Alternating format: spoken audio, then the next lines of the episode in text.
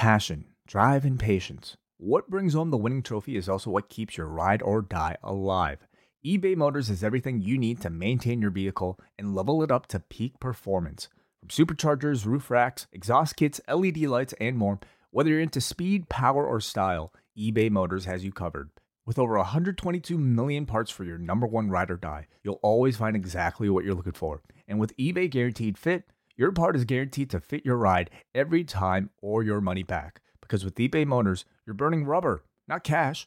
With all the parts you need at the prices you want, it's easy to turn your car into the MVP and bring home that win. Keep your ride or die alive at ebaymotors.com. Eligible items only, exclusions apply. When Ryan's when it's time to begin, it's on the Rewind-A-Raw with John Pollock and Wai Ting. The 18 that makes sense of these things we see in the ring every week on TV. It's Rewind-A-Raw for Monday night. Download it Tuesday morning from the post wrestling site. It's Rewind-A-Raw for Monday night on USA now on the John and Wade take the mic. Hello, everybody. It is John Pollock, and welcome to Rewind-A-Raw. It is the it is the the most loneliest show on the Post Wrestling Network because after multiple weeks of calling in favors, going to Andrew Thompson, calling up Uncle Nate, even dragging Braden Herrington onto this show, I have probably run the gamut of co-hosts that I can possibly coerce into sitting down and watching Raw for three hours on a Monday night. So here I am, all by myself, and we are going to be getting into tonight's show from Pittsburgh, Pennsylvania.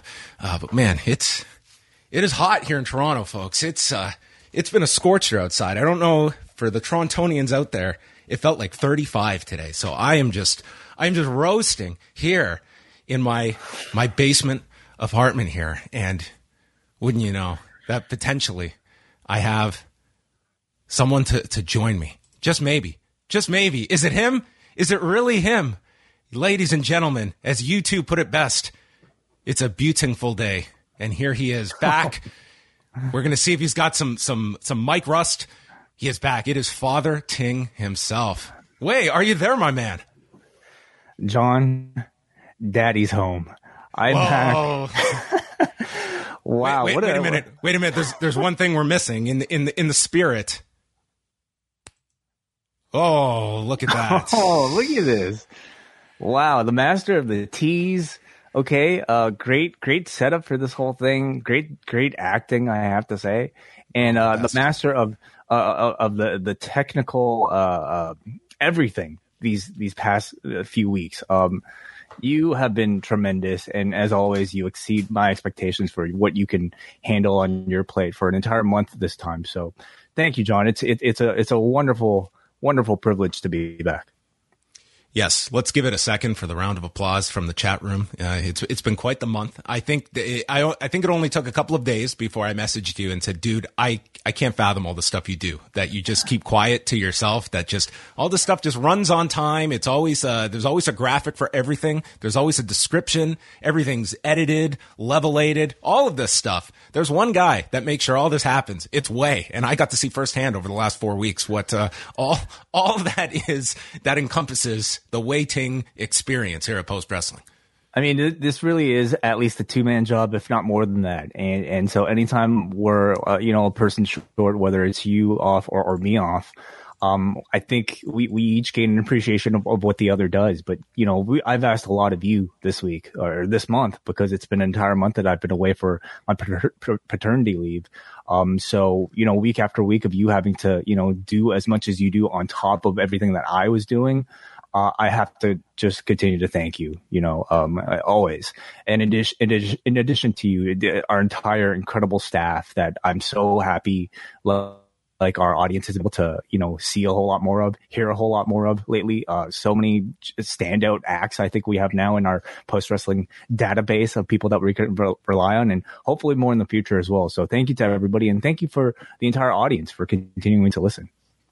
So, Wai, you are a you are officially a father now. You are you are coming back. You are very much our Johnny Gargano that has, uh, you know, you haven't been away from a microphone this long since you were eight years old. Uh, but tell us all about uh, Baby Ting, whatever whatever you are willing to uh, to share with us over this this past month. I'm sure a, life changing experience. Well, I won't be super kicking you, so I, I think maybe that analogy ends there.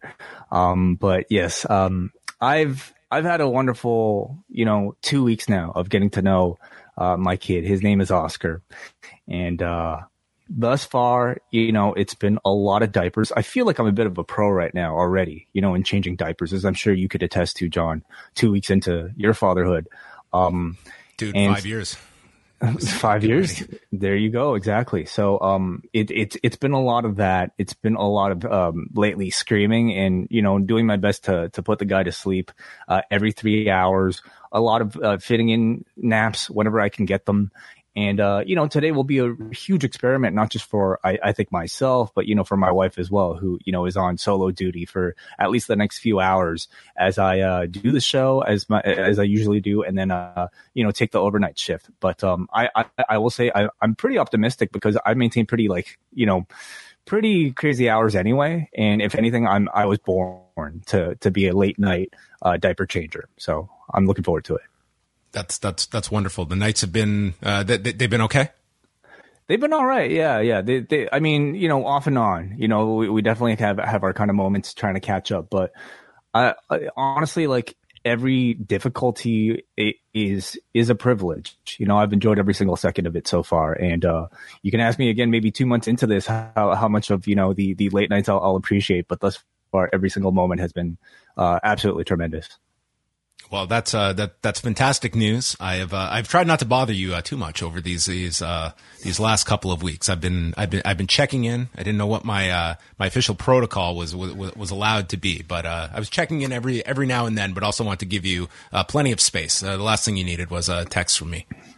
I, you know, I, it, it's always welcome, always, always welcome. And in fact, I, I want to shout out your wife as well, who's been a, a tremendous help to my life, actually. You know, uh, somebody who's been able to offer a lot of great um, I don't know, just like a kind of big sister sort of insight into into the whole process. And um, I'm sure there's a whole lot you and you and I can now maybe they know, can do Raw next about. week. You, I would love to hear that, and then maybe we'll we'll kind of talk about you know breastfeeding and and all that stuff. We'll we'll go through all that stuff, you and I. All right. Well, uh, well, plenty of uh, Oscar to learn about in the in the weeks and, and months to come. But that's uh, that that's Patreon content, folks. You're you're just getting raw tonight. That's it. That's it. Um, that's but it. yes, we have. Uh, so tell me a little bit about um, what, if any, you have uh, followed over uh, the past month. I mean, have you been kind of dipping in and out? What's what's sort of been your your schedule this last month when it when it comes to just keeping up with the various programs? Well, I'll tell you. I mean, um, I don't know if I'll ever really find myself to have this sort of opportunity again to take as big of a step back from doing this day to day as I had over the past month. So I really wanted to, especially um, in the two weeks while we were waiting for the guy to the the, baby to arrive. Um, I wanted to just detox, you know, from from everything. But um, as much as I tried to, like, I still have very much of a fan's curiosity about the things that were happening, especially as you know WWE was under this new regime and uh, seeing so much like positive change. I will say, um, and I still very much find myself like routinely out of habit, like turning on wrestling on a Monday night, Wednesday night, and you know occasionally Friday night now as well, just to kind of check in. So I still largely stayed plugged in. I was not watching as intently as obviously I, I would, you know, while doing these shows, having something to talk about. But like I would have it on in the background. I would listen to podcasts. You know, I still have the general interest in that. Um, but I will say like largely my catch up was like the week prior to returning this week, doing, you know, 2x viewings of a lot of things, but I'm largely like pretty caught up. Tomorrow I'm going to spend a lot of time catching up, really kind of more on the nuts and bolts of like what I've missed of AEW so far. So, um, but I've been keeping up on all the stories. Yeah, they, they, I, I recognize this. I know, I know everything that's been happening, but I really want to like be able to say I've seen every single frame, even if it's like, you know, double speed or something. Uh, so Wai Ting is back full time. He's not coming in to do a part time schedule, folks. He is. We are we are throwing him into the gauntlet this week. So uh, we will be back. We we have Dynamite on Wednesday night, SmackDown and Rampage on Friday, and then this weekend we will be doing two post shows because what what a, what a welcome back weekend for for Wai Ting after after you just got through labor. We're going through the pains of Labor Day weekend uh, with yeah. two pay per views. Uh, Clash at the Castle that's happening Saturday afternoon, and then All Out on Sunday. So we will do shows after both of those. Saturday will be a post wrestling cafe show. Sunday uh, will be free for everybody with Davey and Braden joining us to go through both uh, Worlds Collide and the All Out pay per view. You are not required to watch uh, Worlds Collide. I'm largely going to pass that off to Davey and Braden as they are listening to this. But uh, that will be a packed show on a very packed day on Sunday. So lots to look forward to, and uh, just two interviews to let people be aware of. Today is the 30th anniversary of Bret Hart and Davy Boy Smith, the British Bulldog at Wembley Stadium. Uh, so Stephen Bell, who was a guest on the uh, the Post Daily News Show earlier this year, uh, chatting about the book he wrote on Dynamite Kid and Bulldog, uh, is on with me today, chatting about that match and all of the different implications. How that event was originally earmarked for Washington D.C. and then they moved it and uh, they staged it at Wembley Stadium and all of the different uh, trials and tribulations of Davy Boy Smith that year that he wins the Intercontinental title, and within two months, he's been fired by the WWF. So that's already up on the free feed. And then this Friday, I'm going to be dropping an interview with Michael Landsberg, the former host of TSN's Off the Record. Uh, had a, a, great discussion uh, with Michael Landsberg about many of his very popular interviews, uh, including multiple sit down interviews with Vince McMahon, all about the process of uh, the launch of Off the Record, what how wrestling played a really big role in establishing that brand when it launched in 1997, uh, right after the Owen Hart death. The, uh, the, whole crew flying down to Stamford, Connecticut, to do various interviews with the McMahon family. Uh, lots of interesting stories. Um, if you are uh, a Canadian viewer that uh, grew up with with Off the Record, I think you'll find it to be a very interesting discussion later on this week that we'll be dropping.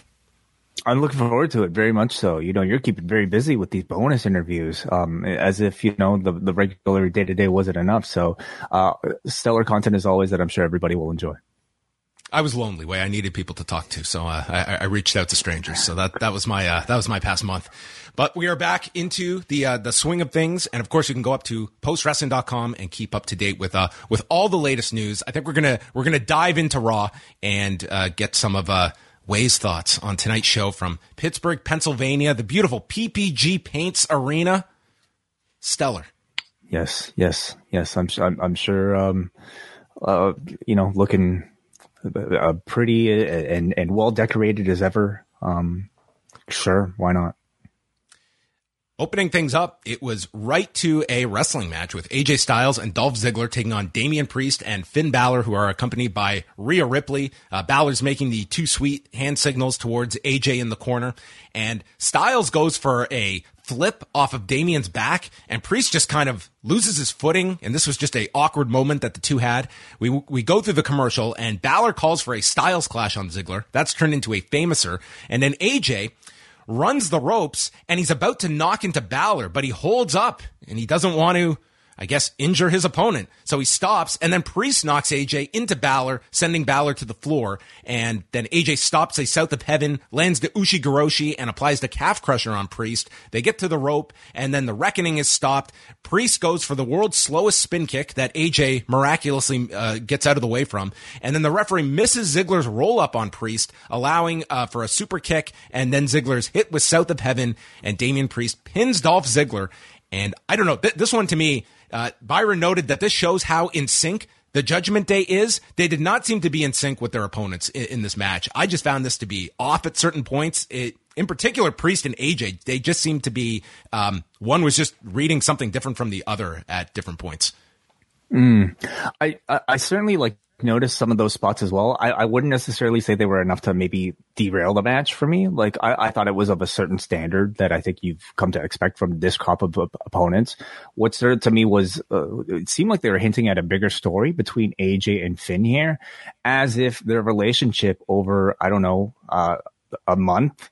Um, I mean well, whole Bullet Club thing, I suppose. It, Bullet Club is for life, and and and for that reason, um, he refused to attack Finn Balor uh, on the apron here. I don't know if they're trying to tell a deeper story between the two, even though both of them sort of have their programs going into uh, Clash at the Castle, or at least Finn Finn does.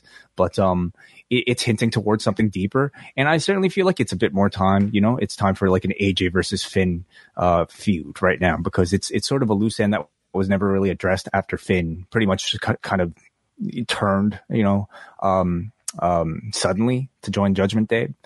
So that could be interesting. Edge then pulls up in his truck, and the Judgment Day they return to the ring, and the crowd's chanting, "We want Edge." And Ripley says, "Edge, we saw that you're here." Yes, yes, they they have acknowledged his existence and threatens to smash his manhood. Finn Balor is sick of all the legends and is mad that Edge and Rey got documentaries, which led to him yelling, "Where is my documentary? Where is my A and E special?" this had to be the the goofiest uh, anger from a heel in recent memory. Priest says he beat Edge last week, but the referee missed it, and he doesn't have his hometown friends nor Beth to save him this week. And we all know that Beth is the one that wears the pants in your relationship. So Edge comes out and he states how Priest's ego was too big. I wanted to pass my glory down to you. And Beth and him both wear the pants. And it's 2022. Stop being a caveman or you're going to be single for the rest of your life. So look at this some some uh, a little bit of a gender equality in our pro wrestling promos would be nice. That's what Edge is trying to say here. Riddle did mm. not hear about this before he did his interview with Seth Rollins later on. Oh yeah, no, no, no. Um, no wokeness, I suppose, in, in that feud. But um, yeah, this was a, a, big reaction for Edge, I have to say, which which is more than I could say for a lot of the matches uh, in Pittsburgh today, because I, I certainly felt like it was uh, maybe in comparison to Toronto, of course, but you know Pittsburgh itself, I, I, I didn't think really came out for some big reactions for much of the rest of the show. But I thought Edge had a really big one. He came out feeling like a major star, and uh, sure, some some good lines, some decent lines between them. Yeah, he included that they look emo, like they couldn't score tickets to My Chemical Romance. Yes, yes. I think when you're going for for the emo punchline, you know, MCR is a pretty good um a, a default choice. You know, a lot of people know them. They're they're sort of like a I don't know, um your default emo band that you can make fun of. It's it's amusing though because I mean, if anything, Edge was the one who created the look for the other two right? So who's he really insulting there? Yeah, that, that, that's definitely uh definitely a fair comment. Well, the uh the Black Parade continued here as Rey and Dominic Did showed you just up. Google that? I was changing my notes here. Oh, okay. Dominic shows up. Dominic to me would be the ultimate. As soon as they brought up the emo joke, and then we see Dominic here, I'm like, this is this is a, a direction for Dominic. this should be where, where he's going. So yeah. they attack with kendo sticks, and then Dominic is alone with Rhea Ripley. And dude, the, dude, the tension here in, in this ring. I mean, it was uh, it was something. And he what sort of tension? What, what, are they teasing here? You know, I mean, I maybe maybe I'm the caveman here, thinking, oh, a man and a woman in the ring. Are they teasing some sort of relationship? Um, no, no. I, I suppose this is that. It's just what it's a sub and a dom, isn't it? But reversed, with the dom being uh, the sub. Uh, I, I think that's exactly it. Yes, he will not okay. put the kendo stick down, and then Rhea finally takes it away as Edge and Rey return, and Balor and Priest pull Rhea Ripley away. Uh, but to me, the, the focus is Rhea Ripley and Dominic above the others.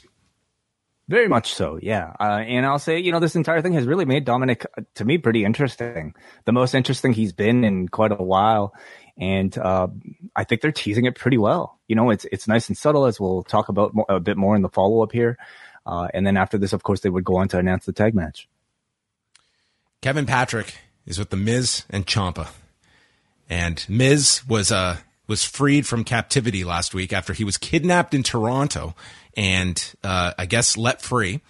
And Miz explains that Dexter Lumis isn't even a WWE superstar, and he's not going to answer any questions about what happened when Dexter Lumis uh, took him last week and whether he had anything to do with his arrest that happened on NXT 2.0 last Tuesday. So they are mm-hmm. they are weaving in NXT to actually have some kind of storyline connection to this whole Dexter Lumis program, which was actually nicely done last week where they did kind of at least give some kind of write off to Dexter and Indi Hartwell, which you never got last year. It was just one all of a sudden the the husband was released and he's gone and he's just left his wife in NXT. So they kind of tied that loose end up last week.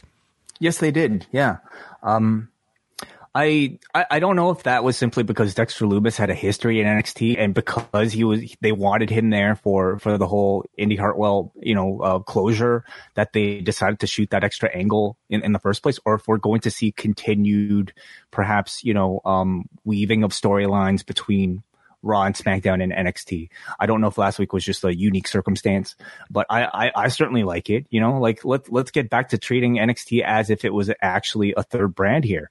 Even though you're you're pretty much committing to using it as a developmental brand at this point on TV, doesn't mean you you can't find opportunities to make it feel relevant if you're a fan of Raw and SmackDown.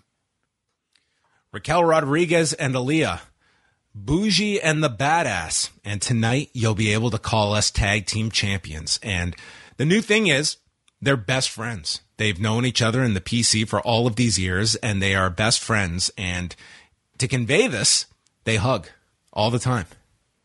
They can't keep their hands off each other. These two, you know, one's jumping in the other's arms all the time. Yeah, they're they're they're they're. I don't want to say they're suddenly best friends because I could buy that. You know, Aliyah's been in that PC for what, like 12 years or something. So I'm sure she's best friends with a lot of people. So I can buy that these two have some sort of history together. Um, and I suppose it's as much reason as we need to, you know, justify this team up.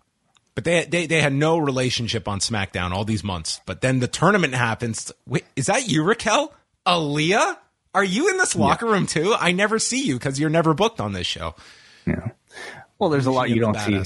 There's a lot you don't see off screen. Yeah. Um.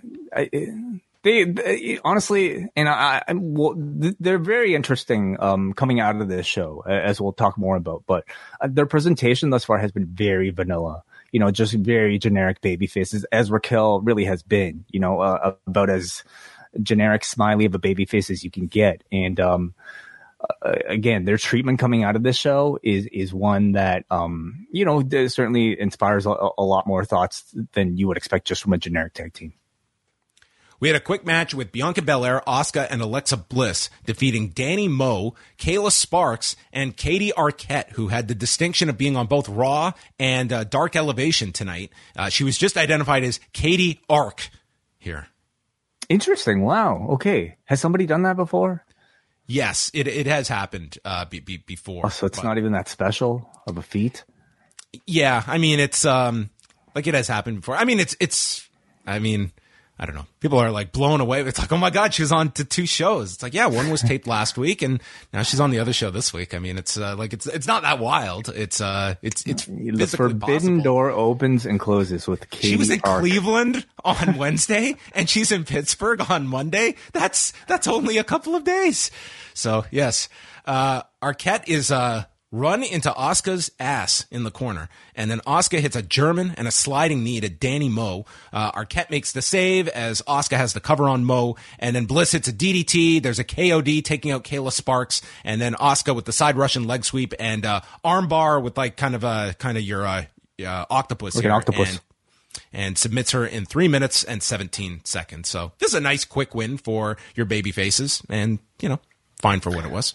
I thought it was a nice idea to showcase, you know, this trios team that's about to go into the pay per view through a jobber match. When traditionally, I feel like we've just largely seen jobber matches reserved for like your monsters, like a Braun Strowman or a Veer Mahaan or something. Um, so I thought it was a good idea.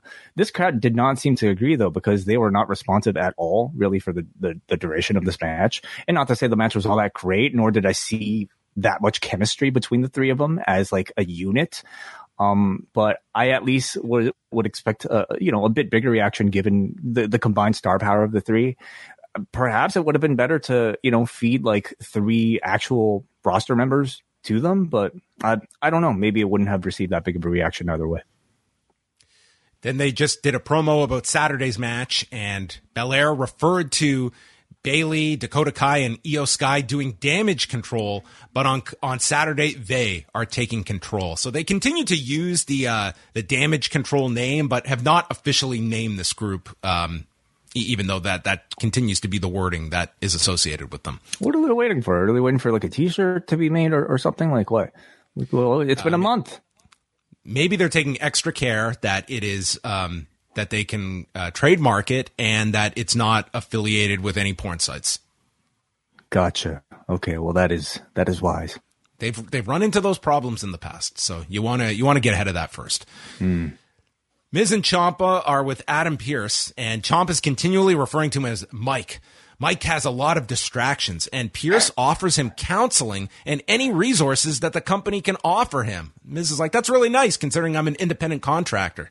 And Miz just wants to focus on the match tonight because after this traumatic event last week, he's, and being kidnapped on WWE's watch, like this guy could have a lawsuit on his hands, they're booking him in a match one week later with Bobby Lashley. So Miz did not press charges, and therefore Dexter Lumis has been released. And Pearce says by Miz not talking about it, it's making it easy for Lumis to get away with it. And Miz is just pissed that you put me in a match with Bobby Lashley. But Pearce says, you know what? Quarter hours. That's it. Yeah. I, I thought the Miz was really funny here. I, I, I think he, you know, despite what I've perceived as sort of like a bit more of a diminished role for him since you know this this new regime has come in. And I mean maybe it's inevitable because Ciampa has really to me felt like the focal part of the act over the past month. And Miz has almost been relegated more into like a managerial role as somebody who takes sometimes the quick losses, whereas Ciampa is being much more protected as a serious act. I, despite all that, though, I feel like the Miz has really embraced it he's still like performing his ass off as a as a com- comedy act, and I felt like he did the same here.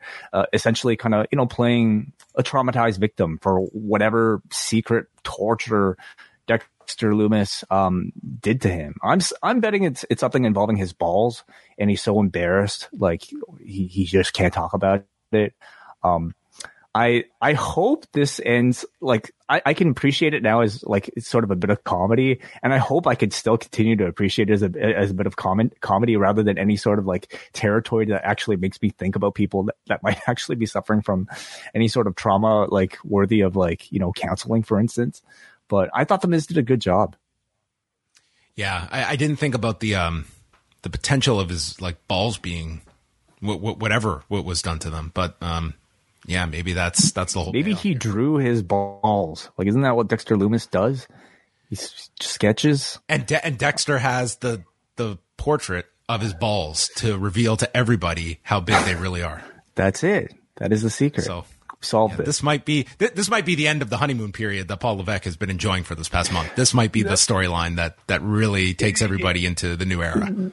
This was certainly yeah a test of how much this new regime actually has has changed.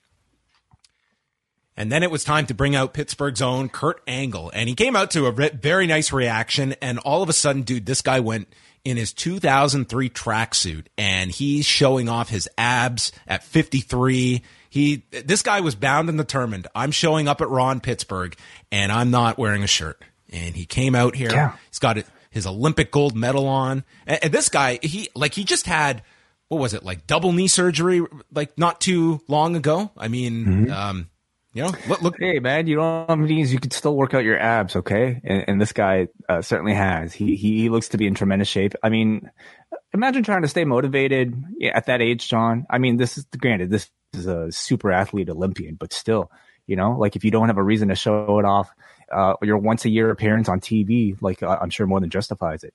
So he came up with a, you know, this is Pittsburgh, great deal of, um, you know, um, reaction for him. They zoom into one fan sign in the crowd that read, "Welcome back, Kurt." Yes. C U R T.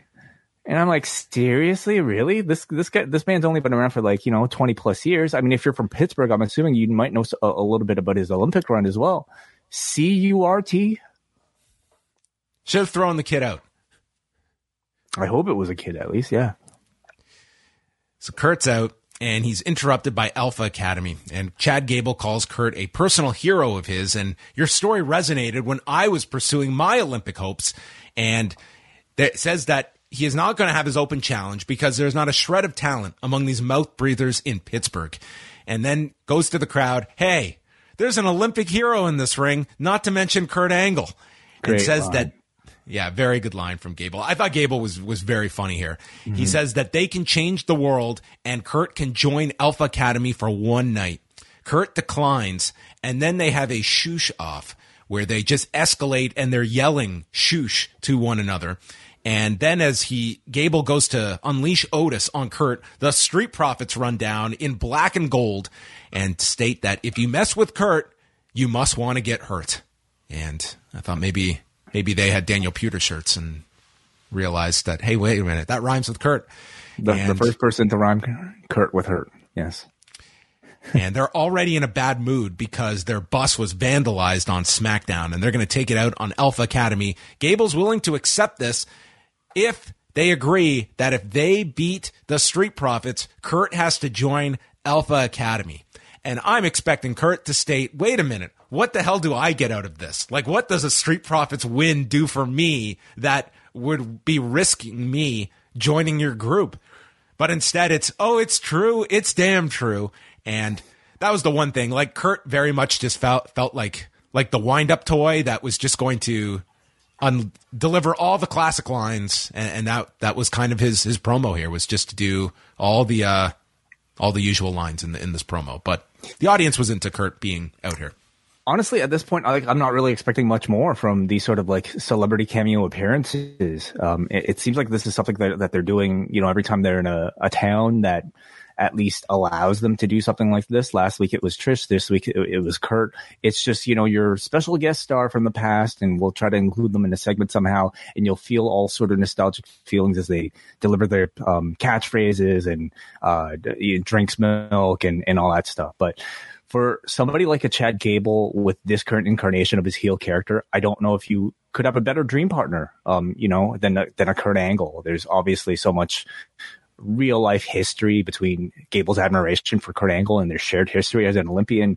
Um, and I thought he had some really funny material and the idea of him coaching Kurt Angle to the next level, I think, I think is great. So he was tremendous here.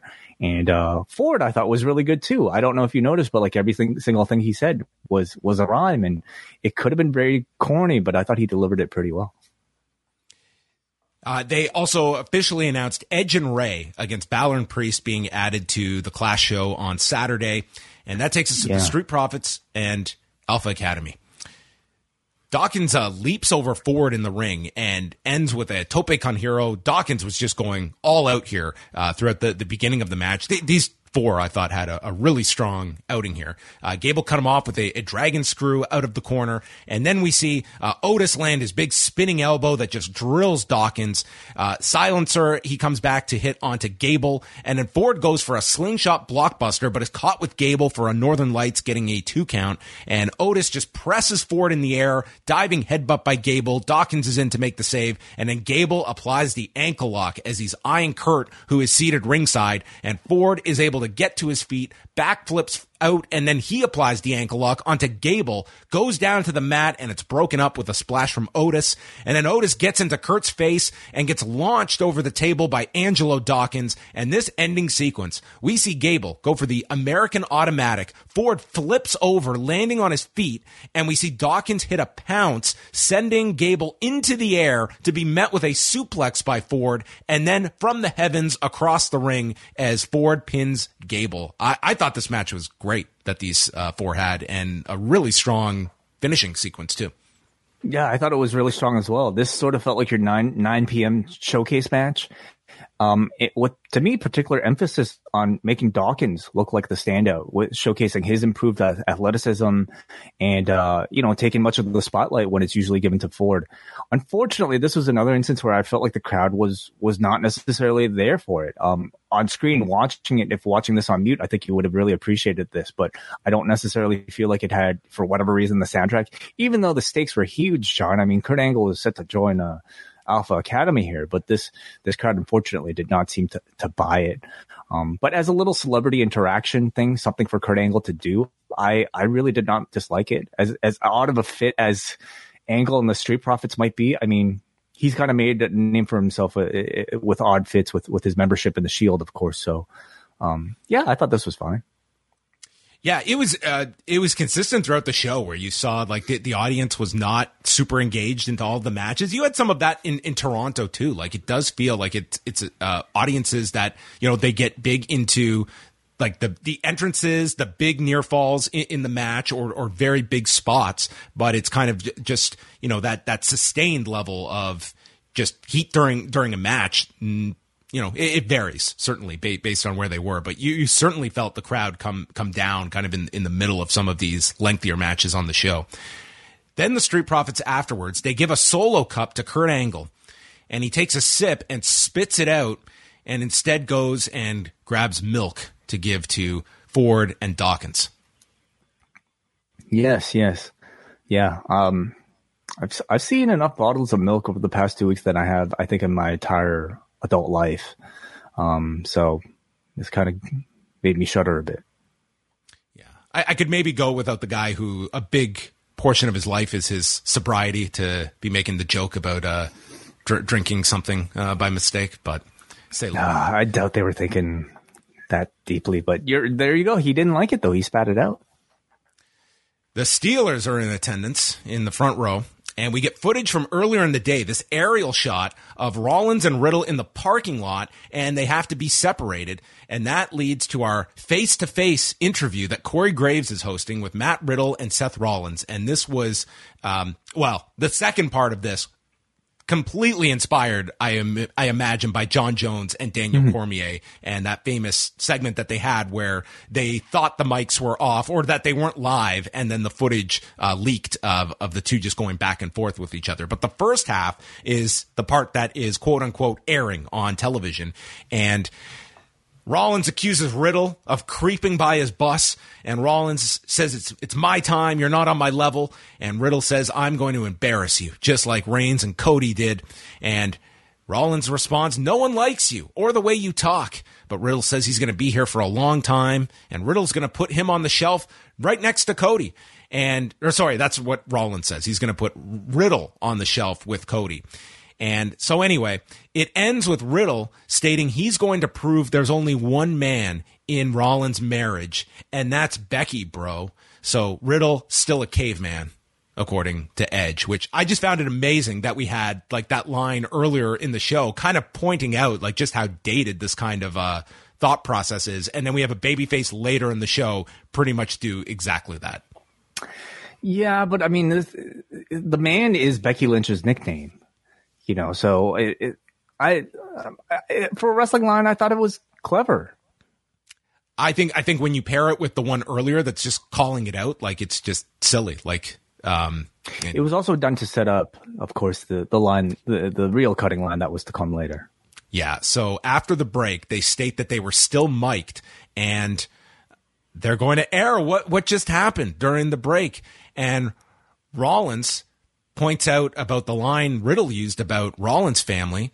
He says, You don't have a family after your wife divorced you and took your kids, and they don't want to see your bitch ass. And this prompts Riddle to storm back with F bombs and calling him a bitch. We should also mention that he was uh, he's back to being Matt Riddle on the on the show. He was introduced as Matt Riddle in this segment, so it looks like he has regained his first name, and, and it makes you wonder if that's going to sort of be an edict for a lot of these guys that have lost names over the years that they're going to get back to. But uh, yeah, this was. Um, I hope that those being used for heat for a storyline uh, at least had a heads up that this was going to be used on national television. And mm-hmm. I don't know if WWE really wants to be broadcasting a lot of this stuff about Matt Riddle and going to to Google. Yeah, it's true. It's always the risk, isn't it? At the same time, I, I think you know if you're um professional wrestling creator you want to look for ways to make the product feel more believable. To me, like this has been a feud that's been okay. Like they've had some pretty heated brawls, in ring, I've I've not doubted for one second that this match will be tremendous. But as characters, I've and as promos, I, I have always felt like they were a bit lacking. And whether it's because it's it's a bit tough for me to take Riddle in a serious role after seeing him for like you know the better part of a year plus playing Surfer Dude, or if it's Seth Rollins still very much doing ha ha ha. You know, it, it, seeing this little bit of like, hey, we're off air. Uh, I'm gonna really kind of go for the jugular type of verbiage between the two actually for the first time made me believe in the rivalry. So I, I think that's what they're going for at the expense of perhaps some, you know, of the side effect of somebody Googling exactly what happened between Matt Riddle and his wife, for instance. Um, and again, I wonder how deeply they're thinking about, you know, those ramifications. If, if they should, I don't know. Yeah, I I would just say like for for these kinds of angles, I think um I, I wouldn't want people to be blindsided, especially when you're talking Oh, about yeah. like kids and stuff. And you know, if if you had you know th- uh, some a really bad response of you know his wife like being upset about this and and voicing that after, like if you don't know this line is coming or something, like that is that is that could prompt a, re- a response. And I don't think that's the kind of attention you you want uh, at any time. Yeah, perhaps. Yeah, I, I will say I, I enjoyed the like, you know, again, I'm I'm stepping in after a month out, so a lot of this still feels kind of fresh to me. This sort of production, and I felt like certain things that they included here, like the Jon Jones Daniel Cormier thing at the end, or even like having um cell phone footage from some fan filming from the roof. I guess you know of like Seth Rollins and, and Maybe this was Dexter Lumis hanging out on on the roof. Sure, maybe. But um those little kind of production tricks I, I still find very novel to see on Raw. They feel very un-Vince and un-Kevin Dunn like, and I can appreciate them because they they they add a level of realism that I, I'm not used to on the main roster shows. It's kind of taking something like the the the parking lot footage of something that you could see a million times on WWE television, like a pull mm-hmm. apart. But let's how how can we do a pull apart a bit differently? Well, let's let's just do a different like kind of like aerial shot and d- just taking something like we we're not changing the substance of it. We're just showing a different way to do it, and it looks different and it feels new. I especially appreciated the camera, the, the cell phone cameraman's reactions and acting as he was filming it. What? Get him, Riddle. Man, he should have called him Matt Riddle. Made it feel really authentic after. You're uh, right. Yeah. Yeah. Miz and Ciampa are in the back walking uh, towards the ring, and Miz walks by Dexter Lumis. He freezes, he turns around, and it's a different security guard. So this is the classic Hulk Hogan Ultimate Warrior feud in WCW, where Classic. Miz is cra- sort of used. Um, I, I don't Yes. Yeah, and never really good. So Miz is out of his mind seeing things that all of us can also see. So we're also we are the Miz. We are seeing what he's seeing. And it got even more ridiculous later when Okay, well we'll fast forward Yeah. here a bit. This was more, I think, just the Miz being spooked by things that looked like Dexter Lumis, you know, or, or But like it was a guy him. dressed in black. Oh, it was. This was actually It was him. it was him. Yeah, Oh, it wasn't like he was he had his head turned around and it was just a guy with blonde hair. It was actually Dexter Lumis with his face. oh, I must have looked off screen. You mean you mean like in the hallway here? He walks by Dexter Lumis, stops, Oh, okay. and then when he turns around, it's a different person there. So that's Gotcha, you, gotcha. I, you I must have So, missed that that one. Yeah. Uh, Bad Bunny is the 2022 MTV VMA Artist of the Year. So I'm imagining this WrestleMania deal is like, okay, I'm going to go train. and I'm going to do this match, and then you guys are going to promote my work. Okay, like for the next three months, your next tour? No, forever. You're going to promote everything I do in perpetuity. Okay, cool. I have to imagine like he's got some sort of long term commitment with them, you know, and, and that maybe for WrestleMania he's already got something booked. I have to think. Otherwise, yeah, what is the incentive? It's it, believe me, it's great that they are so tied to this guy. I mean, it makes it makes Hmm. He's got the, he's got that um, Spider Man movie coming out too, where he plays a wrestler. So I'm sure you're you're going to get a ton of tie in there too. Bobby Lashley against the Miz. Ciampa is in the corner. Uh, Lashley hits a uses a delayed vertical and sends Miz to the floor, and Ciampa goes up to Miz, and Miz winds up like he's going to hit Ciampa because he's all paranoid, and they go to break after he gets knocked down by a by a shoulder block. Uh, Lashley then goes to run Miz into the post, and Ciampa climbs onto the post to use himself as a shield, allowing Miz to capitalize and take over. Uh, with Lashley getting rammed into the desk and to the steps, Lashley then comes back, tosses him around, and sets up for the spear with Ciampa pulling Miz out to the floor, and Miz gets his necklace. And the referee is telling him to remove this necklace from the ring, allowing Ciampa to strike Lashley and sets up a near fall after Miz hits a DDT.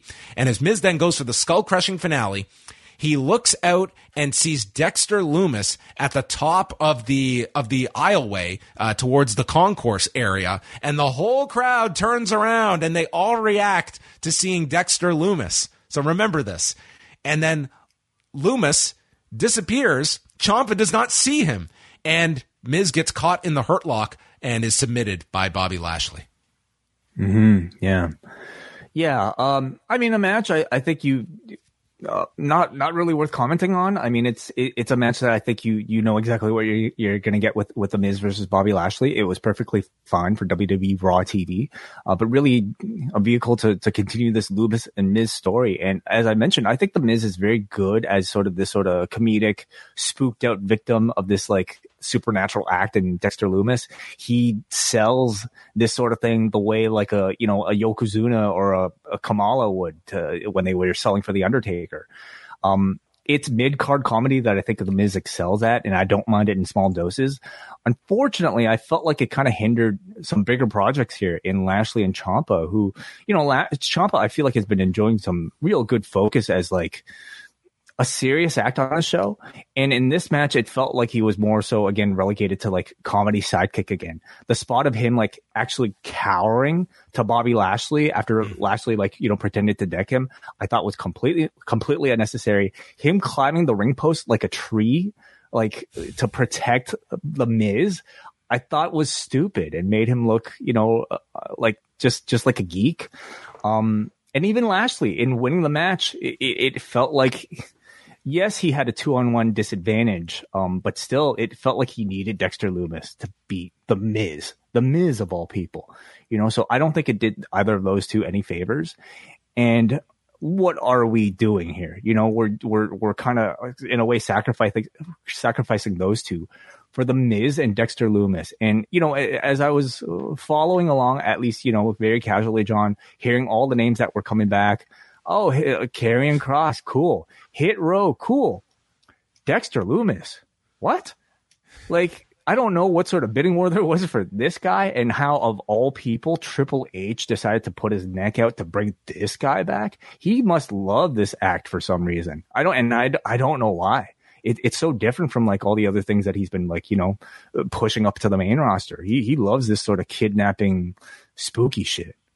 I think they want to have like a, not like a, a, parallel character to, but kind of the same principle that Kane served. Like this guy that can do all the wacky stuff that we can come up with, and he's this character that's uh, totally different from everyone. I I think it feels very, um, you know, the guy plays the character great, but I'm just I'm not all that interested in this. I feel it's. Um, it's going to be a big time suck on this show. And I think tonight's show with very much evidence of it that we're, we're getting back to all this, you know, can we see this? Can we not see this stuff? It kind of goes counter to, I think, a lot of the high points that this show has been receiving the last few weeks, kind of going against this, this sort of thing.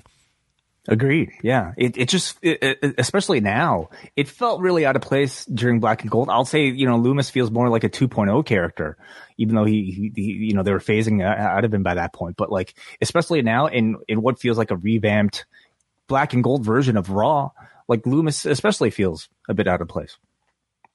We go to the locker room, and Edge has some photos for Kurt Angle doing a, a spoof on their segment that they did 20 years ago, where Kurt's he's not going to fall for this again, where there's some message written on the back that he's oblivious to. Uh, but the first photo's blank, and Kurt is just completely trusting now of Edge after the first photo is a real one, and he continues to go through them. And the first one reads that he's uh, he he brings up uh, him and Rey beating Kurt Angle for the tag titles, and I was amazed because I was like, you're right. Kurt Angle held the tag titles by himself and he lost the tag titles all by himself. How did he do that? How did he have a run as a tag champion uh, all those years ago?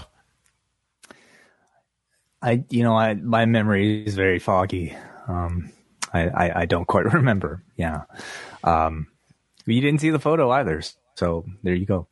I, I thought it was a really nice way to, you know, again, make the best use of, of, uh, you can of these sort of nostalgic acts by drawing the association of a Kurt Angle with people that was there, that were there, you know, for his initial run. This was a callback to, I don't know how well remembered necessarily like this segment was from back in the day, but like the moment that they started to do it again, I, I remembered. So I thought it was a really nice little nod to longtime fans. It's one of those, if, if if you were watching around then, I think you'd probably remember this. If not, it's it's still a funny bit where you, Totally. you get what the joke is just uh, on its surface without the uh, the context.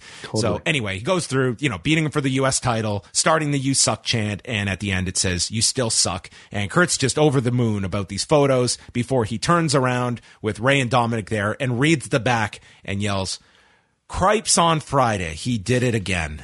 So Kurt was just a a1 geek on the, on this show, but a, a lovable one. And Dominic then is alone with Rey. So, are you ready? Oh yeah, I waited a month for this. Dad, I thought this would be a family thing at Clash of the Ch- Castle. Rey tells him, This is about family.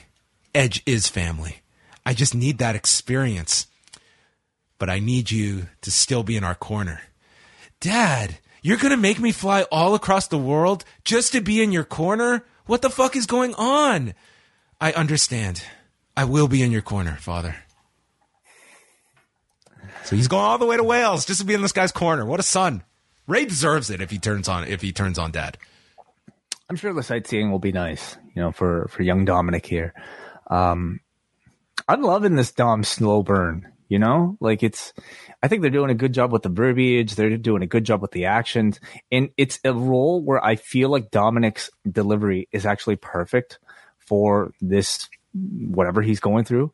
This sort of naive, innocent little boy who, I mean, even though we all suspected, you, in in story, you could buy that he will never turn on his poor father. Um, so that mullet's been coming in real good, and you know, once that goatee is is in, it's it's all over. Yeah, I, I like that they had this segment because earlier you have Rey and Dominic just show up with the kendo sticks, and mm-hmm. the last we had seen was Edge had speared Dominic, and Dominic went AWOL, and we just didn't know what the deal was, and then. To just bring him back, this was at least okay. They're not just dropping that aspect of the story. There's still rese- there's you're still teasing this resentment from Dominic towards Edge and Rey picking Edge over his son. Yeah, Dom and Ed shared a fist bump in the ring, as if to say, "Hey, like that." There was that acknowledgement, yes. old news now, but there's still still resentment there, which which uh, I think is is being very nicely, subtly told. This post wrestling podcast is brought to you by NerdWallet's Smart Money Podcast. Financial literacy can be daunting, but it's one of the most valuable things you can equip yourself with. On NerdWallet's Smart Money Podcast, their trusted financial journalists offer easily digestible, conversational discussions on topics like balancing your portfolio. If you think an ETF is one of Cena's five moves of doom, this show might be for you. Planning for your tax bills this April, so you don't have to worry about a visit from Irwin R. Schyster.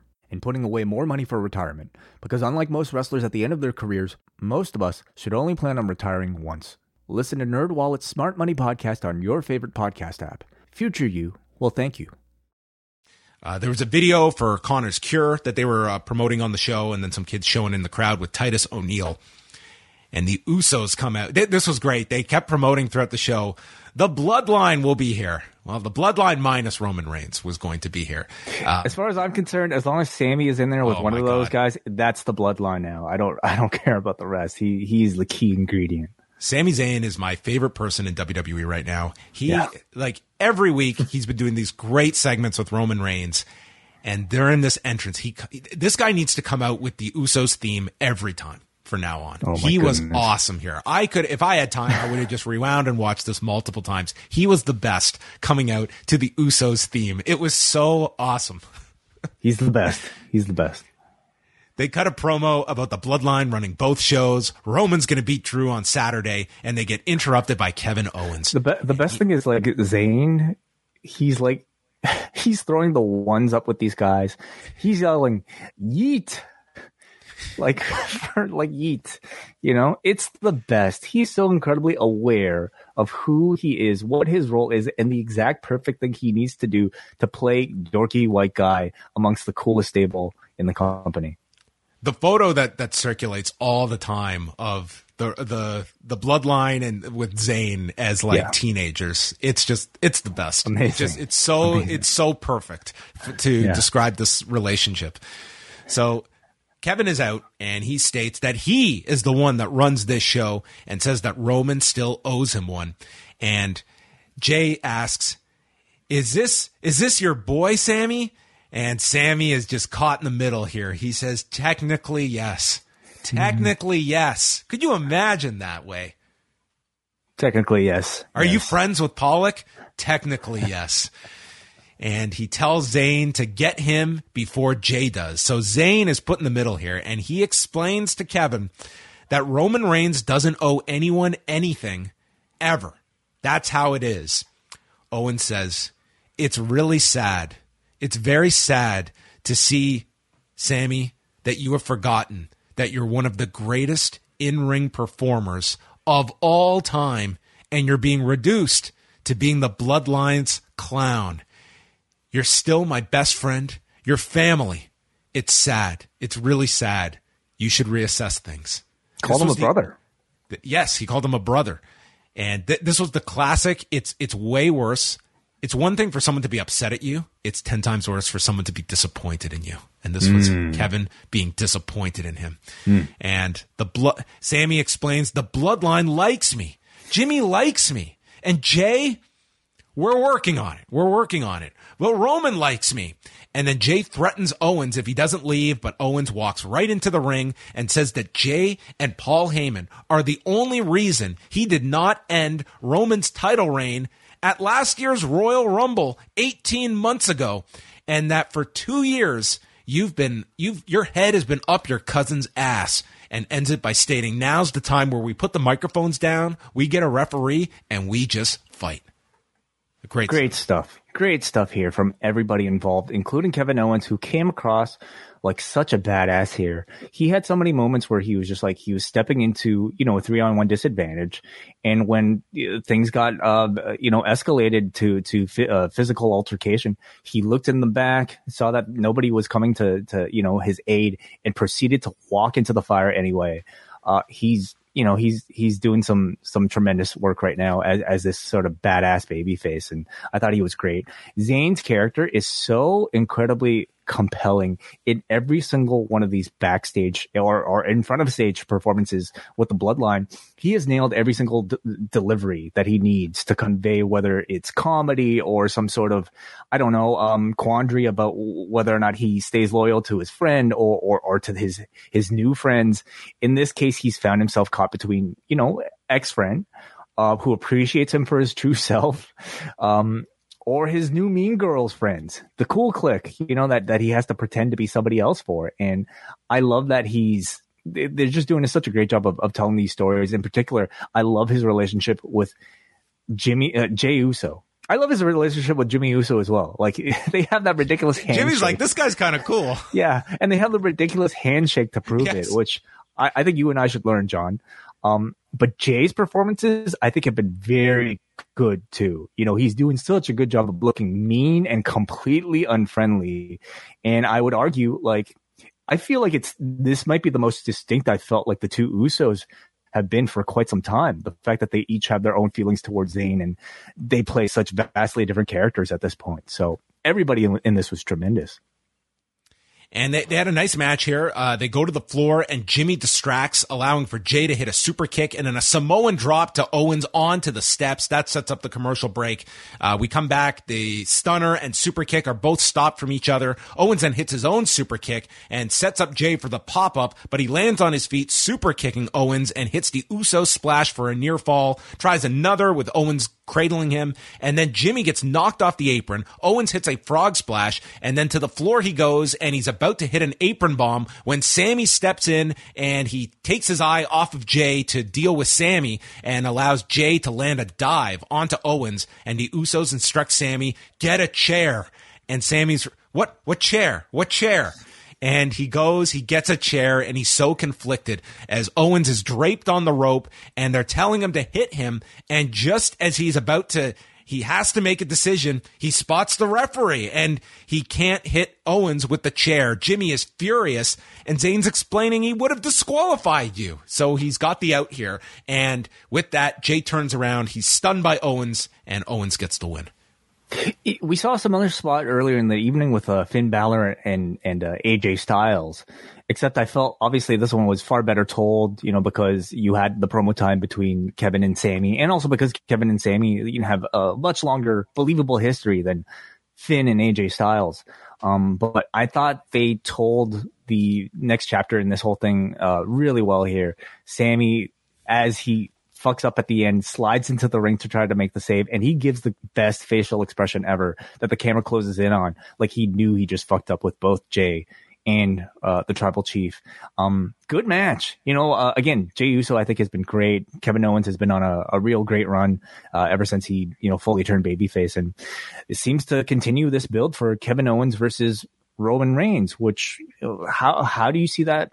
When do you see that match happening? And um, is it does it telegraph a, a finish at certain finish at Clash at the Castle?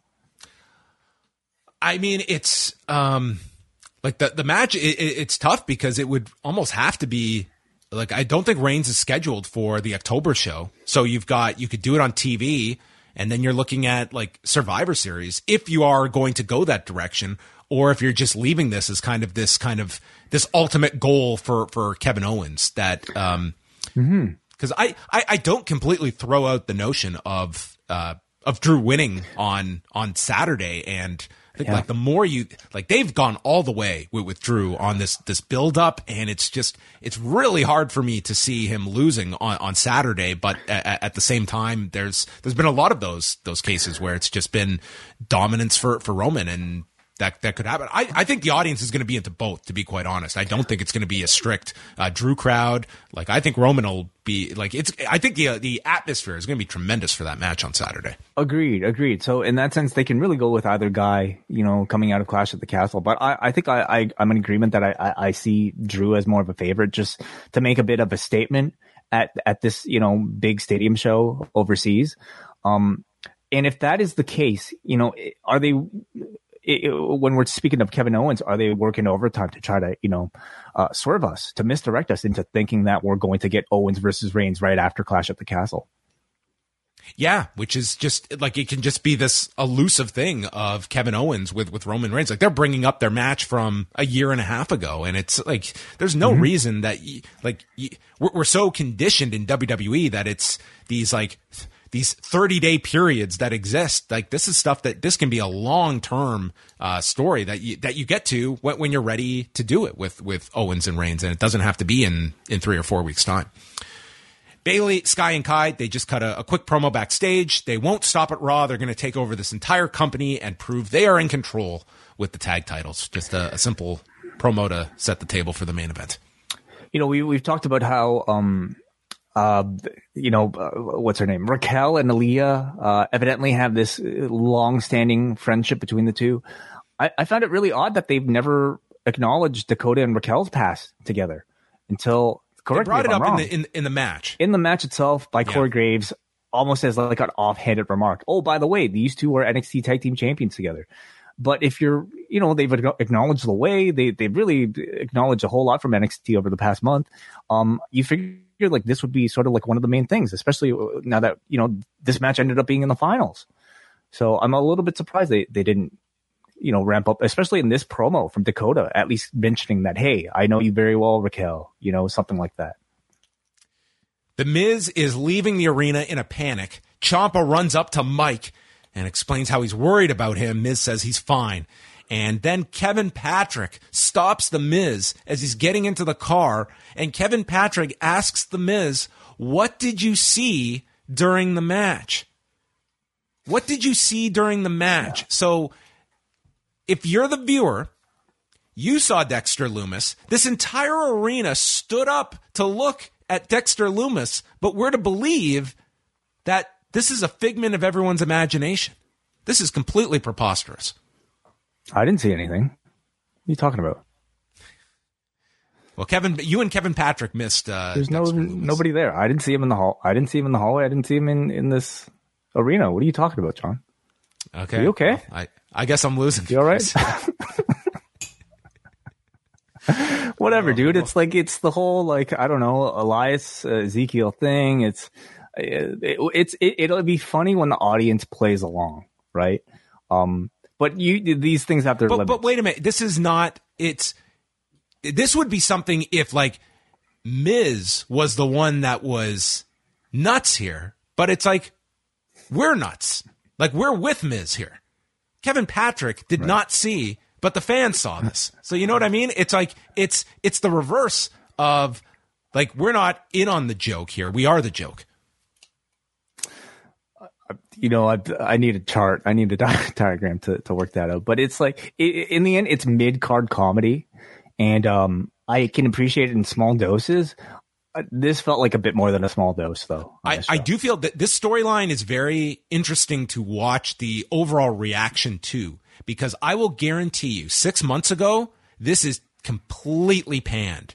And today, I think like you are going to have more people that are open minded to something like this because that's the overall attitude I think towards WWE creative at the at the moment, and that's very interesting to see a storyline like this, and that there's benefit of the doubt versus just another stupid paranormal um, angle that's being introduced here. Like we were we were mocking the idea of a potential supernatural direction for the Judgment Day, and this I, like I'm seeing more embracing of this than rejection.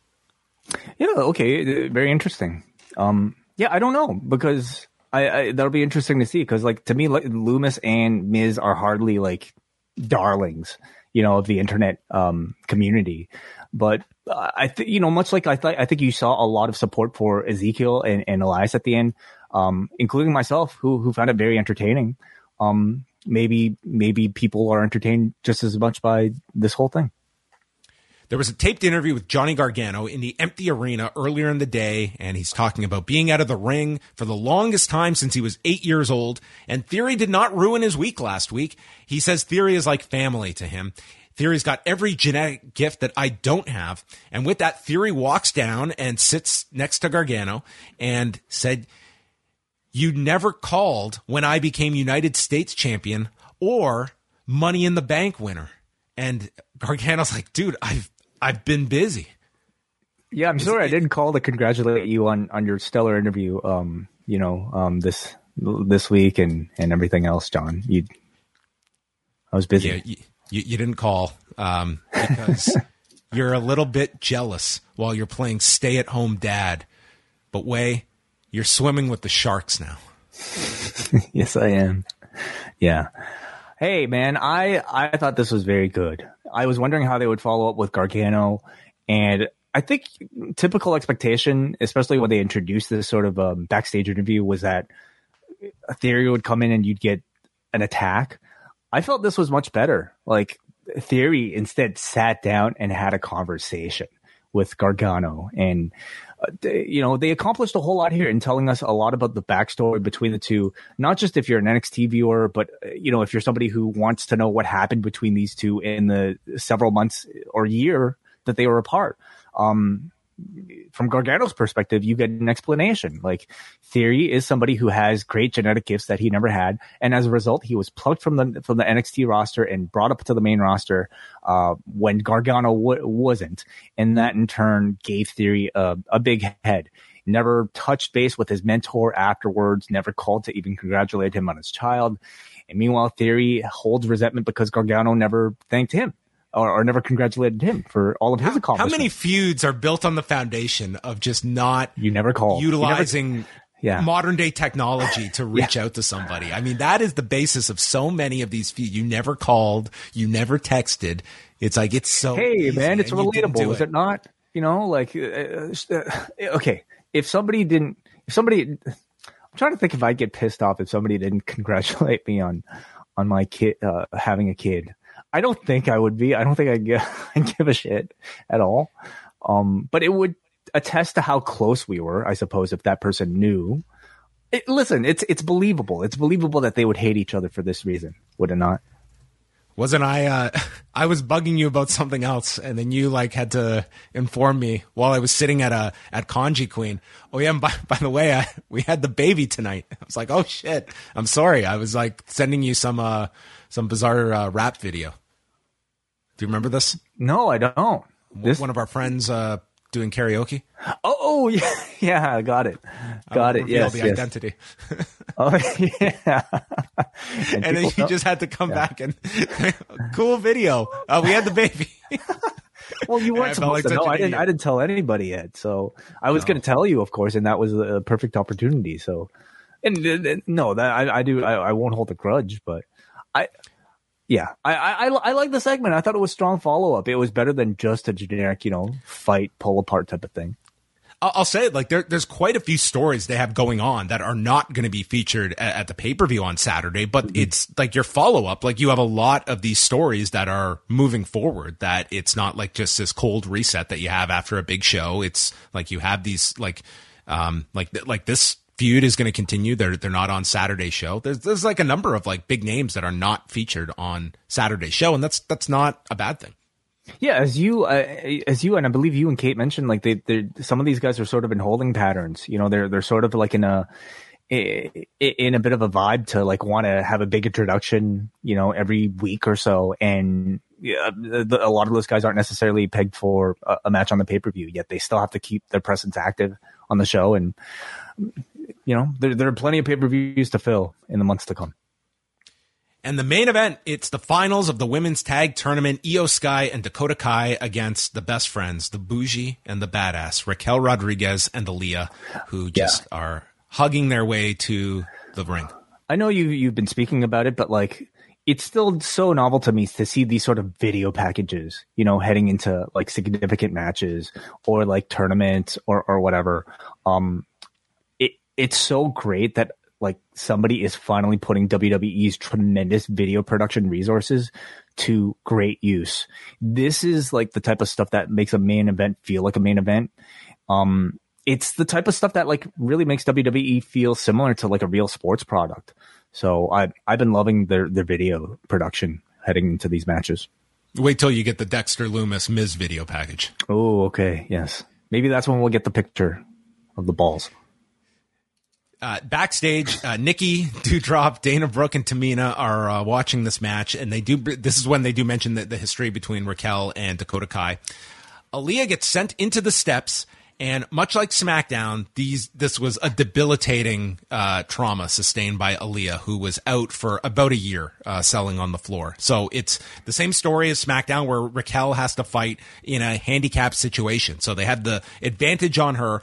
Raquel then rams Io into Kai and fights back. Sky does a reversal into a code red, and Raquel nails a big lariat, goes for the Tejana bomb onto Sky, but Bayley stops it behind the referee's back. Sky hits the over the moonsault, which Raquel kicks out from, and Bayley starts protesting, prompting Bianca Belair, Asuka, and Bliss to run down and chase Bayley out through the crowd. Aliyah then returns to the corner. She's alive and she makes the tag, but stumbles and falls to the floor with the other team not knowing that she's the legal woman. And she runs back in and catches Dakota Kai for the three count, which the, uh, the who is the legal person to confuse the person taking the pin is is a finish they are certainly relying on pretty heavily uh, of late and in this tournament. Uh, What was the last one? What was the last one? Friday they did this. Okay. where where it was uh, S- Sonya Deville came and uh, and pinned uh, N- Nikki Ash to advance with uh, Natalya. Yet that one stuck. What are we stuck with? I mean, they they went on to like they they they didn't take it away. They didn't. no, no, no. I'm not the- saying take it away, but it's it's more so just the the losing team doesn't uh, or get tricked not knowing who the legal woman is. Um, but Yeah. anyway, get, gets the roll up here, and it's Aliyah and Raquel that get the win, and it, they've got like four minutes left, and boy, it just felt like either they were doing this intentionally of people expecting Sasha and Naomi to come out at the end of the show, or they just ended early because they felt like they were killing time here for a long time. They did have the big pyro go off, but it was just the baby faces celebrating in the ring for an extended period of time. Right, right. Well, uh, to me, like you know, um, I I think the headline is um, the to me this is a dusty finish. I, I don't think that they'll stick with these two as champions. You had Graves uh, upon you know the the three count stammer a little, um, calling at least a bit of questioning to um the result. But I found it very interesting that they went off air without explicitly stating that there was a, a legal person getting pinned.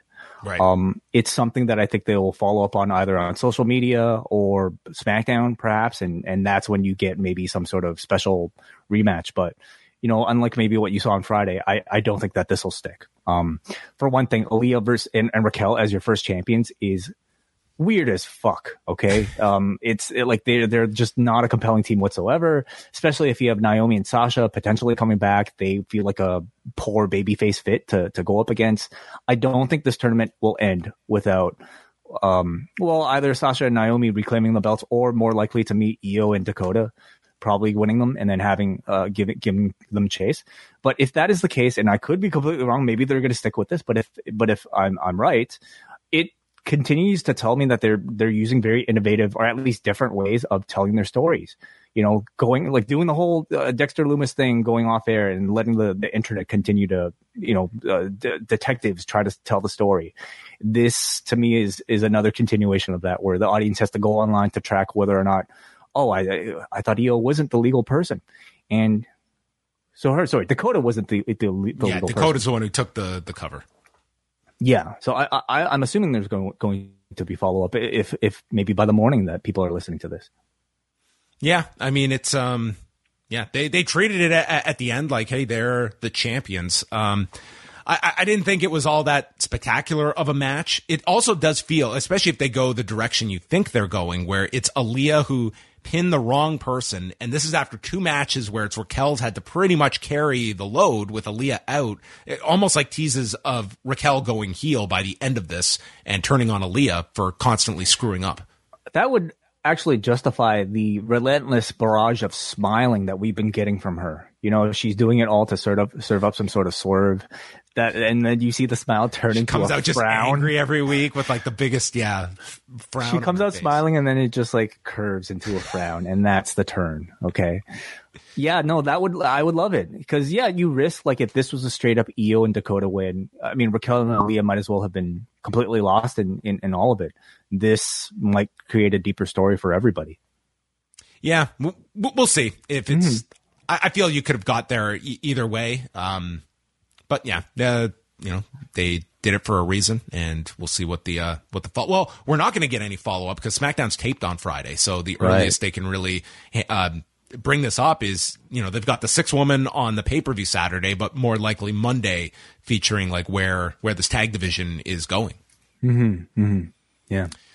And then Yeah. they just plugged like Clash at the end. Like they were just going over the matches and stuff. Like it just felt like it, it ended too early and they're just like filling time because there's only so many beauty shots you can take with the title and posing to the crowd that they, it's not like they had a big promo afterwards or a big, uh, celebrate, like they were celebrating in the ring, but it just, uh, four minutes can be a long time when everything is, uh, standing The still. whole world championship match. yeah, you're right. There you go. That's your first Raw back. Wai, what did you think? Um, honestly, I don't know if I'm still like kind of like um of the mindset of like the past, I don't know, five years of watching this version of this show. But I enjoyed Raw as I've enjoyed almost every single version of it over the past month. Uh, during my catch up viewing, like this show to me still feels very refreshed, coherent, logical storytelling, matches that um, have a reason to be there, production that is not insulting to my intelligence, and um, I don't know, just like interesting directions all, all around. Like I, I, I'm still enjoying very much the fresh coat of paint that I think, you know, WWE main roster podcast had. This was not the best version of it, of course. This was not without many faults, but in general, I, I I would say everything had a reason to be there. And even if I, I'm not the biggest fan of a Dexter Lumis, like I, if you're committing to pushing the guy, like this is how you would do it. Yeah, I, I would say like this to me was um, a show that I, I really enjoyed that Alpha Academy Street Profits match. I thought all the stuff involving uh, the, the Usos with uh, Sami Zayn and Kevin Owens was uh, very strong stuff. I would say th- those are the biggest positives I had on on on this show. How about as a j- just as a go home show for uh, Clash Clash at the Castle? Okay, so I mean, we didn't have Drew on the show, but that's you know that's a SmackDown program pretty much. Um, Shayna and and and, and Liv is is also a SmackDown program, But uh, what else we got? The Judgment big thing Day. was Riddle and Rollins on the show. That was like the real, the, like the big thing they pushed, and like the, the six woman tag to a degree, but that's not a major match. Right, right, right. And also, of course, um, Edge, Edge and Ray, you know, um, some That's right. justification for them teaming up against the Judgment Day. I, I, I thought they were doing a good job with that. The most interesting thing about that is the Dominic uh, aspect of it all. But I, I, as a fan who loved the SmackDown Six as like one of my favorite eras of WWE programming, the fact that they're kind of rekindling that particular partnership I- is pretty exciting to me. So, like to me, like Clash at, at the Castle already feels like a pretty good show, very well built actually on on paper. Um, and this show didn't detract from it, and I think built it in some cases. Uh, j- just remember though that they did, uh, they did rename them the SmackDown Five during that segment with Kurt That that is correct. Yeah, SmackDown five plus. Solo yeah. tag team champion Kurt Angle. Yeah. All right.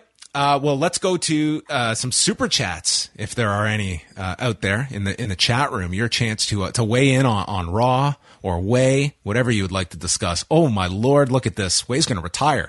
Twenty dollars from Eric. Red pocket to newborn baby.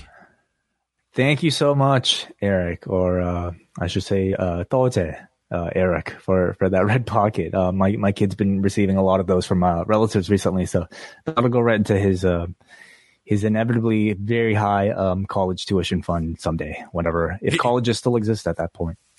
my advice for people that are that are going to get uh, gifts for, for babies, especially if it's going to be uh, uh, clothing. Everyone always gets you like the, the onesies that are for for the how big the Newborn? baby is. Yeah. exactly. You're going to outgrow those real quick. Oh, So yeah. think ahead. Get get like the, the six month old onesies because you're going to need those. And I guess you're not getting too many. No, no, why stop there? Get the 20 year old outfit, okay, for the baby, and then they'll have plenty of time to grow into it. All right, get them, get them something that they could use when they're full adult size. All right. We got Rob McDonald. Nicely done with the cold open, John, and congratulations on fatherhood. Wai, all the best. Yes, I'm, I'm Thank submitting you. that for some kind of an award. Uh, uh, you but uh, for people who don't listen to who aren't patrons and, and didn't get a chance to listen to Rewind to SmackDown, I mean, tr- tremendous production, tremendous acting on on your behalf, John. Forget Dominic, you know, forget the Miz in this episode of Raw. I, I think the Oscar goes to you, huh? Pun intended. Yes, uh, I wish all of you could see that. Unlike uh, uh, unlike Kevin Patrick.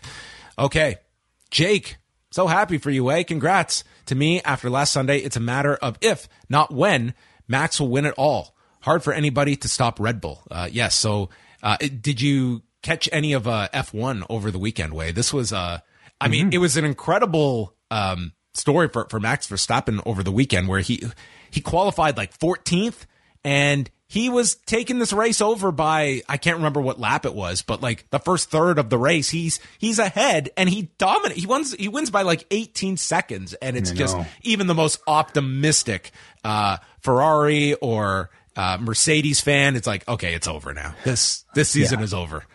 I just wanted to clarify. Jake meant uh, when, not if, uh, Max wins. So he he sent in uh, two dollars super chat just to correct himself. So thank you, Jake. Um, you're right. Like ultimately, even though like Verstappen had like a bunch of penalties, a bunch of people had bu- a bunch of penalties. He started from 14th and, and still ended up like winning what felt like a pretty easy race. It f- looked easy. I'm sure it wasn't easy, but it became a pretty boring race until the last lap where Ferrari. Like, were you following this, John? Um, b- b- bits and pieces. I, I didn't catch So all of it. Charles, Charles Leclerc, like you know, at this point they had pretty much committed to being fifth place. Okay, they weren't going to be. Oh, is this where he gets the? uh Yes, in his, yes. They So- contact him. Okay, you explain it. It's So, okay, so he's he's in fifth place. It's coming up on the last lap, and the team's like, you know what? Uh, want we're not going to do any better than five. So why don't you just like go for the fastest lap because the fastest lap gets one point. So uh, you should pit, and then we have such a big gap between five and six. You might as well come in pit, and then you can at least go for the fastest lap on soft tires. Charles Leclerc, rightfully so, questions this strategy with one lap to go, and which Fernando should Alonso be ingrained in any Ferrari driver. Always question the advice you're being given because this, this team is being run by just dude. I I don't even know at this point. So he pits, changes tires, goes for the fastest lap, and by this point, Fernando Alonso had moved from six to five. So now he's having to overtake Fernando Alonso, and luckily manages to overtake him. Does not get the fastest lap, so that was for naught. Still finishes the race P5. But then after the race, it comes out that Charles Leclerc gets docked five seconds because he was speeding out of the pits. And why was he speeding out of the pits? This is the, the, the craziest part of it all. There was a piece of plastic off of Max Verstappen's fi- visor earlier in the race that had got jammed into his brake. And I, I, might be fucking all of this up, but anyway, a little piece of plastic got trapped in their braking system that somehow debilitated their sensors to not be able to tell him how fast he was going. And because he had diminished the gap between five and six in attempting the fastest lap, the five second penalty ended up putting him in sixth place. so in attempting to get the extra point, he ended up losing two points. I mean that that that to me is just continues just wonderful Drive to Survive episode that I'm sure is coming up between uh, Charles Leclerc oh, and dude, Ferrari. This next season is going to be the comedy of errors starring Ferrari because oh, what yeah. a year that they have had of just some of the most. I mean, it's just they're about to have the race in in Italy, and I think they're going to get smoked in that one. And it's Dude. just going to be the, the ultimate humiliation of a year that has just been building towards this moment. It's it's been an episode of Curb Your Enthusiasm for Charles Leclerc this season. You know, complete complete with soundtrack and, and all. So yeah. exactly. Uh, one last super chat here. Thank you, John. I'm sorry. I, I, sorry, I leave the, sorry. I didn't. I leave the super chat reins to you now, please. Congratulations, Pop Away from PM Train for five dollars. Thank you very much. Thank Mr. you guys. Train. You guys are awesome. Thank you so much for you know, being uh, supporters of Post Wrestling, either listening to the show uh, or or being a patron, you are the reason why I could even have a family. So, um, and especially you and all of our contributors, John. Thank you so much for uh, holding down the fort. Well, we got a piece, a uh, few pieces of feedback here from the forum. So uh, we start off with her niece from New York City. Not sure if it's been outright said, but Rhea Ripley is definitely the leader of the group. A week after a great performance against Edge, Priest had a rough match tonight. You could tell that times have changed. We got a couple mentions about that Tuesday show, referring to NXT. The Riddle Rollins hot mic part with shades of DC, Jon Jones on ESPN, finally turning Riddle into someone more serious. Guess we know who's taking the tag belts off the Usos, Kevin Owens and Sami Zayn. Lastly, I guess they didn't want their newest champion, Control or Damage Control, to get pinned in their first appearance since winning. Control or Damage Control? Hmm. I, you know, like come to think of it, I think Marvel might have a trademark on Damage Control. That might be a, already a, a thing, but or somebody else does, maybe a bandit or something.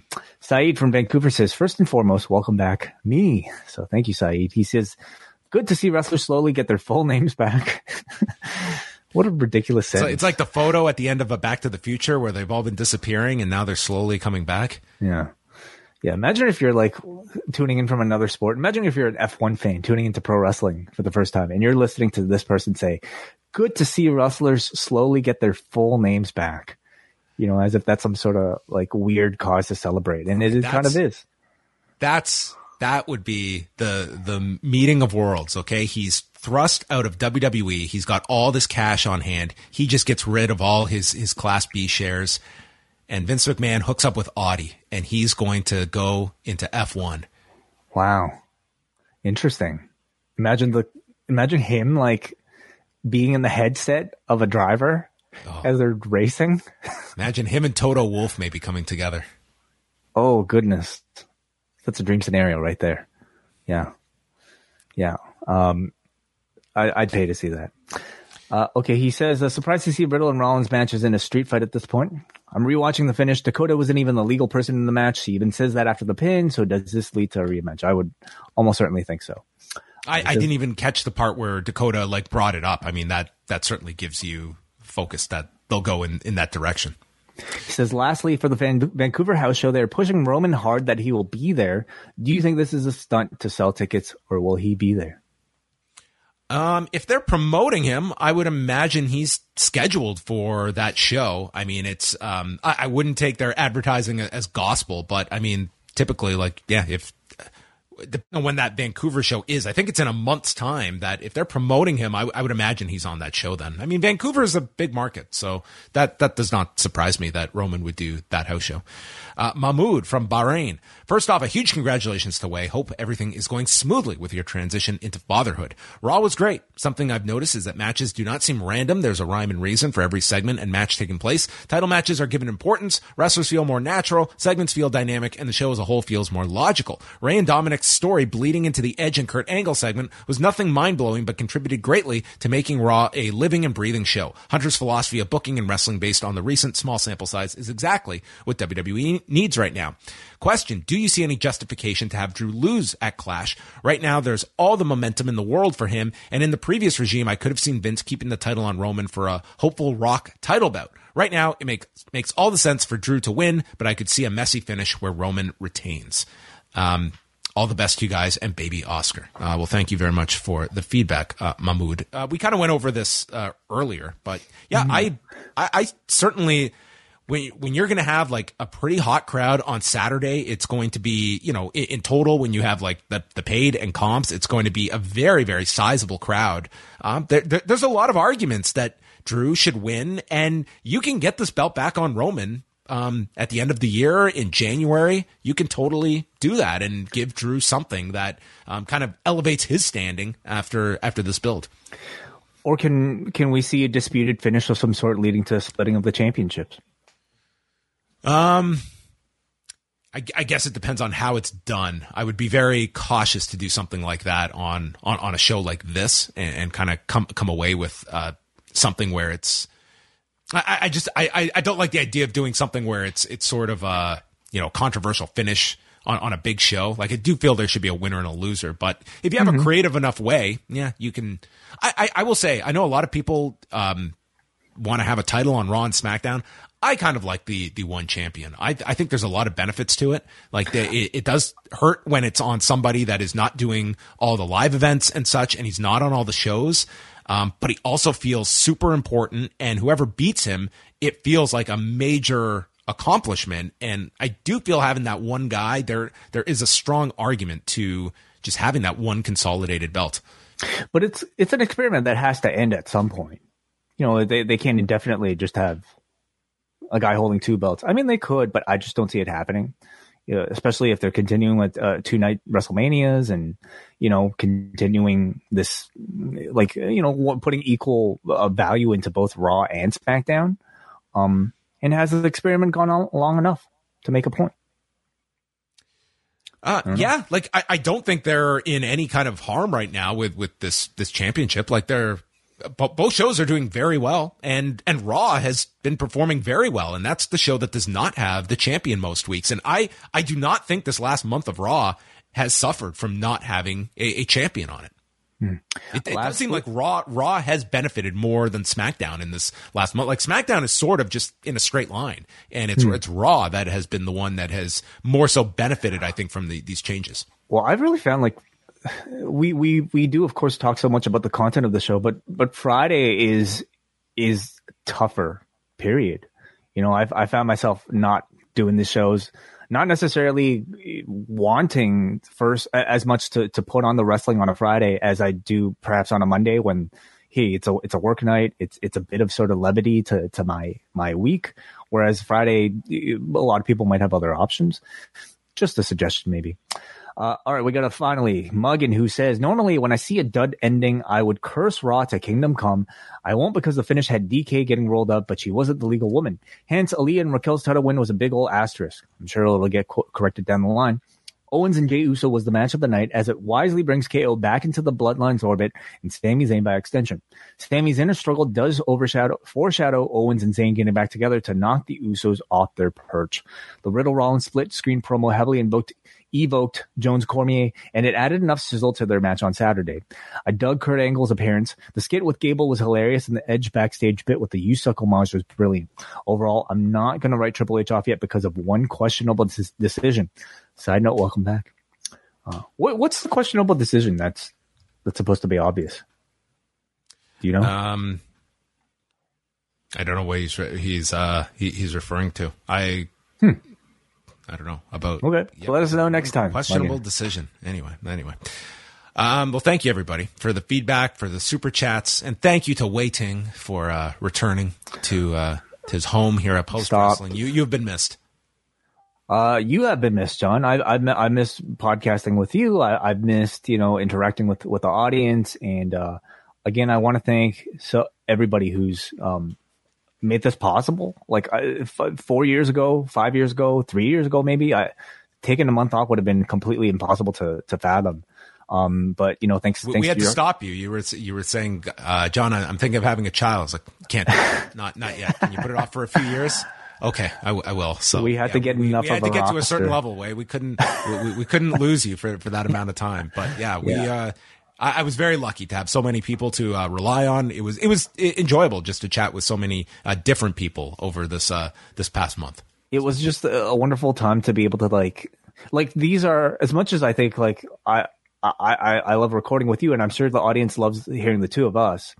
Um, these are wonderful opportunities now to be able to sample everybody else that's available, um, and, and all the takes and all the all all the various styles of, of analysis that they might bring, and um, they're all people that I hope we can keep into our family and maybe expand their roles in some way, uh, you know, as as we continue because everybody brings something worthwhile and very unique.